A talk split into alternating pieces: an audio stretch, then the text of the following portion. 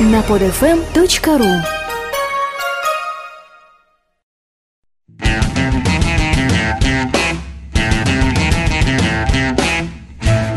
Сенная площадь. Братаны и путаны.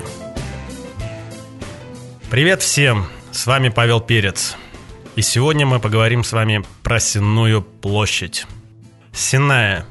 Территория воров, нищих, публичных женщин и всякого сброда.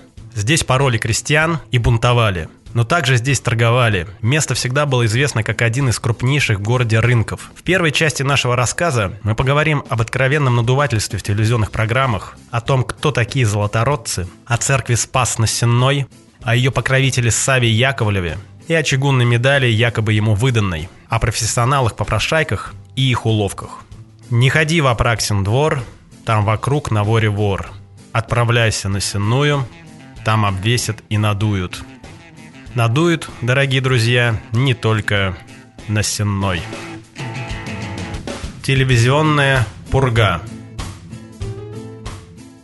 Если вбить в окно поисковой системы словосочетание «Сенная площадь», то помимо прочего, в разделе «Видео» вам будет предложен фильм из серии «Городские легенды» под названием «Покровительница темных сил».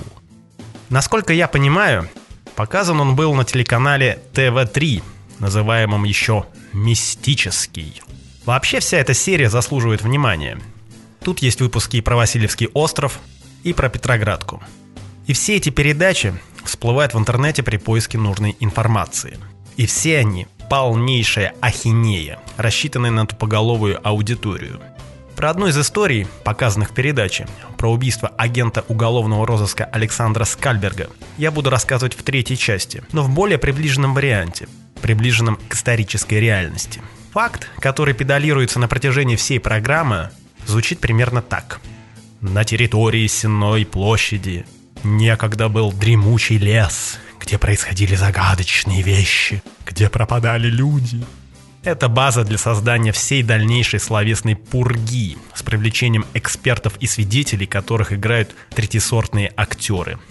Передо мной лежит книга под названием «Садовая улица» за авторством Бориса Сюнюхаева 1974 года выпуска. Это очерк из серии «Прогулки по Ленинграду». Я очень люблю эту серию, Подобные издания сделаны в формате карманного путеводителя. В лавках букинистов они стоят копейки. А главное, во всем, что не касается товарища Ленина и советской власти, они заслуживают, если не полного, то почти полного доверия, поскольку писались на основе проверенных источников. Так вот, описание площади мира, так называлась Сенная во времена СССР, начинается следующим пассажем. Еще несколько шагов, и улица, сравнительно узкая до сих пор, обрывается – и перед нами распахивается обширная площадь. Это Сенная, одна из старейших интереснейших площадей города. Она возникла в 1737 году, когда на заболоченном участке к северо-западу от большой перспективной дороги, позднее Невского проспекта, были вырублены редкие деревья и кусты, и был разрешен торг сеном, а также соломой и дровами. Отсюда и название «Сенной рынок», «Сенная площадь». Это была городская окраина. К ней шел тракт, по которому тянулись в город телеги, сани, обозы. Обратите внимание на ту часть, где говорится про редкие деревья и кусты.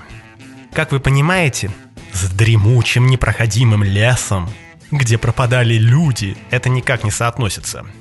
Поэтому вы должны понимать, что если весь сюжет построен на, мягко говоря, недостоверном факте, то все, о чем будет говориться в таком случае, неправда.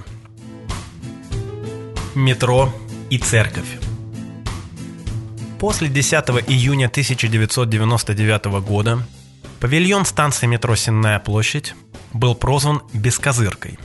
Это черный юмор. В этот день на головы ничего не подозревавших пассажиров обрушился пятиметровый бетонный козырек. Кое-кто усмотрел в этом наказание Божье но бог тут ни при чем. Обыкновенный недосмотр строителей и проектировщиков. Но сам факт Божьей кары интересен, с какой стати Всевышний будет наказывать горожан обрушением бетонного козырька. А вот с такой. Территория, ныне занимаемая павильоном метрополитена, некогда принадлежала Успенской церкви. или, как ее называли в народе, Спасу на Сенной. Строение это неразрывно связано с именем Савы Собакина, ставшим впоследствии Яковлевым. Не блещет серебро в скупой, Земле лежаще сокровенным. Скопихин, враг его ты злой, Употреблением полезным, Пока твоим не оценишь, Сияющим не учинишь.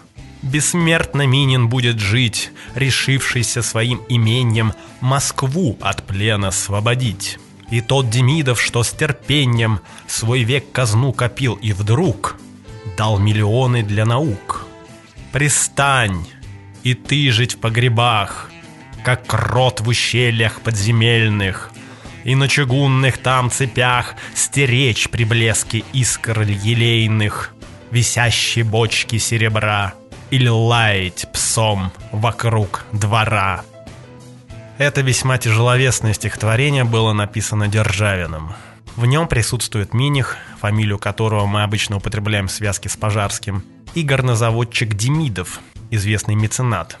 Автор подчеркивает то, что они при всех своих богатствах не жалели денег на благотворительные цели. Хотя, конечно, сложно назвать то, что сделал Минин, актом благотворительности. Это был настоящий подвиг. А вот еще один герой, Скопихин, живет как крот в ущельях подземельных. Он как царь Кощей над златом чахнет. Под Скопихиным Державин подразумевал Саву Яковлева. И был в корне неправ. Да, Яковлев был безмерно богат, это был блестящий предприниматель, который начал с торговли телятиной в разнос, а к концу жизни имел больше 20 заводов на Урале, выплавлявших медь, железо и чугун. Он был мещанином Собакиным, а стал дворянином Яковлевым. Кстати, это Екатерина II распорядилась заменить его простонародную фамилию Собакин на более звучную Яковлев. Однако сначала взаимоотношения с новоиспеченной императрицей у Савы не сложились. Одна из городских легенд гласит о том, что он отказался угощать народ халявной водкой в честь восшествия Екатерины на престол. И, мол, за это натурализовавшаяся немка наградила его чугунной медалью весом 16 кг и заставляла носить по праздникам. Народ смаковал эту историю, злорадствуя по поводу скопидомства Яковлева. Но дело здесь не только, а может и не столько в жадности. Савву можно понять. Он был огорчен убийством Петра III, который возвел его в потомственное дворянство. Сава Яковлев был тщеславен, о чем мы еще поговорим. Но он не был запредельно скуп. Именно на его деньги была построена церковь Успения Пресвятой Богородицы на Сенной площади. Я хочу привести отрывок из статьи Виктора Смирнова, опубликованной в третьем номере журнала «Нева» за 2004 год, где он описывает, как взрывали эту церковь уже в советское время. Молчаливые подрывники, бурившие шпуры в стенах для размещения зарядов, помогли обнаружить границу между кладкой стен, которую вели каменщики, приглашенные купеческие гильдии сенного рынка, первоначального заказчика строительства церкви, и тем, что в наши дни назвали бы откровенной халтурой – после того, как право на продолжение строительства откупил владелец огромной территории от Сенной площади до Фонтанки между Гороховой улицей и Московской дорогой, миллионщик Сава Яковлевич Собакин. Как видим, качество строительства церкви при Саве явно пострадало, однако это не помешало ее возведению. Здание было немаленьким. Здесь помещалось без малого 5000 человек. Колокольня возносилась на 40 метров, Учитывая низкую этажность домов, можно представить, как перекликалась эта высотная доминанта со шпилем Адмиралтейства.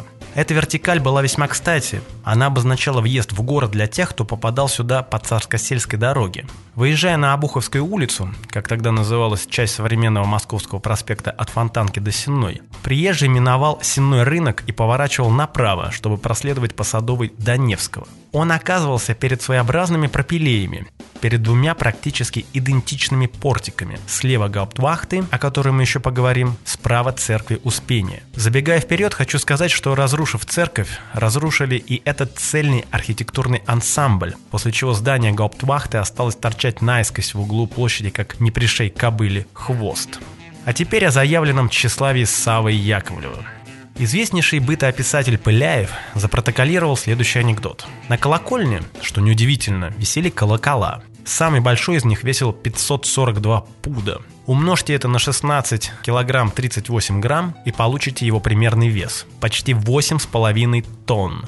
Его опоясывала надпись «Асессора Савы Яковлева в церкви Успения Пресвятой Богородицы, что на Сенной».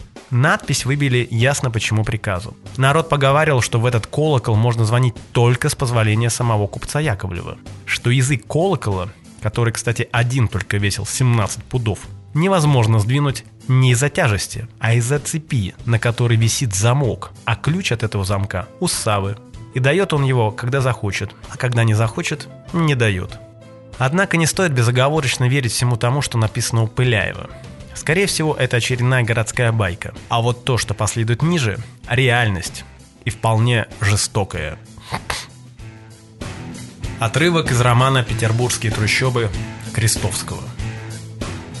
Был восьмой час на исходе. На гауптвахте шагал по платформе часовой с ружьем, укутанный в свою сермягу, а против него, с другой стороны улицы, мокли и дрожали разнородные группы нищих на паперте Сенного Спаса. В церкви началась служба. Нищих на этот раз собралось изрядное количество. Завтра – родительская суббота. Значит, сегодня за всеночный изобилие купчих и прочих молельщиков, щедрых на подаяние по случаю предстоящего помина родителей и сродников. Вот группа простоволосых, босоногих девчонок и мальчишек от 5 до 12 лет, в лохмотьях, со спущенными рукавами, в которых они отогревают свои закоченелые от холода руки – то есть одну какую-нибудь руку, потому что пока левая греется, правая остается протянутой к вам за подаянием. Текут у них от холода не то слезы из глаз, не то из носу посторонние капли. И стоят эти дети на холодном каменном помосте не по-людски, а больше все на одной ноге толкутся. Ибо пока одна ступня совершает свое естественное назначение, другая, конвульсивно съежась и скорчась, старается отогреться в нищих лохмотьях. Чуть выходит из церкви богомолец, эта орава маленьких нищих накидывается на него разом, всей гурьбой, невзирая на весьма чувствительные тычки и пинки нищих взрослых, обступает его с боков и спереди и сзади, иногда теребит за платье и протягивает вверх посинелые ручонки, прося Христа ради копеечку своим надоедливо-пискливым речитативом. Они мешают ему идти, провожают со ступеней паперти и часто шагов на 20 от места стоянки преследуют по мостовой свою жертву в тщетном ожидании христорадной копеечки. Копеечка по обыкновению выпадает им очень редко, и вся эта орава в перегонки бросается вновь на паперть, стараясь занять более выгодные места в ожидании новых богомольцев. Это самый жалкий из всех родов нищенствующей братьи. Ни один из этих субъектов успел уже побывать в исправительном доме, откуда выплющен на поруки людям, с которыми сходятся в стычку по этому поводу нищие взрослые, всегда почти эксплуатирующие нищих малолеток. Все эти мальчишки и девчонки, еще с обреченные на подобную жизнь, являются будущими жертвами порока и преступления – это либо будущие кандидаты в тюрьму и на каторгу, либо добыча разврата, который застигает их очень рано, если еще раньше разврата не застигнет их смерть. Часто случается, что нищая девочка, едва дойдя до 12-летнего возраста, а иногда еще и раньше, начинает уже в мрачных трущобах Сенной площади за самую ничтожную плату отдаваться разврату. Это, пожалуй, один из самых жестких пассажей романа, поскольку связан с детьми. Далее идет описание взрослых нищих, среди которых есть так называемые патентованные, то есть профессиональные попрошайки, для которых это своего рода бизнес. Их подробно описал уже другой автор, известный журналист второй половины XIX века Владимир Михневич в своей книге «Язвы Петербурга». Уличные профессиональные нищие прибегают нередко к подделкам и рекламам, выработанным практикой нищенского промысла. Есть искусственные поддельные калеки, мнимые слепые, глухонемые и прочее – нередки несчастные вдовы матери с больными ребятами на руках, издающими жалобный писк, вынуждаемый подчас в бойкую минуту промысла щипками и тычками, тем более нещадными, что чаще всего у этих мнимых матерей ребята не свои, а взятые на прокат у какой-нибудь своей же сестры нищенки. Бывает и так, что у чадолюбивой вдовы нищенки вместо живого ребенка завернуто здоровое и безгласное полено. За этими матерями по промыслу тянутся неутешные отцы, вдовы и сироты, сейчас только лишившиеся своих кровных, которых не на что похоронить. «Подайте, значит, Христа ради на погребение!» А вот странствует целая группа крестьянок, чаще всего по рынкам, среди которой красуется молодое, нередко смазливое лицо по праздничному наряженной девушке. Сверх всякого ожидания и эти нищенствуют. «Подайте Христа ради на преданное невесте!» Этот странный вид нищенства практикуется преимущественно пригородными чухнами. Есть, наконец, специалисты, постоянно выдающие себя за бедняков, только что выписанных из больницы. Итак, как мы видим, Спас на Сеной был средоточием простой публики, среди которой были мастеровые, мелкие торговцы, крестьяне из предместий, которые привозили товар на рынок, и, конечно же, вся эта окрестная шушера, золотая рота, или сокращенно золотородцы. Так в начале 19 века иронично называли арестантов, а затем оборванцев и голодьбу. Помните в «Золотом теленке» Остап кричит Паниковскому «Молчать, золотая рота!» Постреволюционная история церкви вдвойне трагична.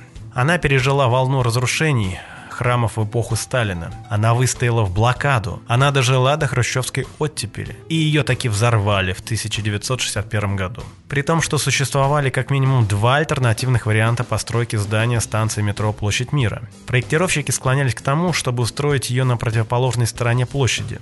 Более того, Сама министр культуры Фурцева прислала в Ленинград письмо с запретом разрушать здания исторической культурной значимости. Но тогдашний главный архитектор города Валентин Каменский решение уже принял.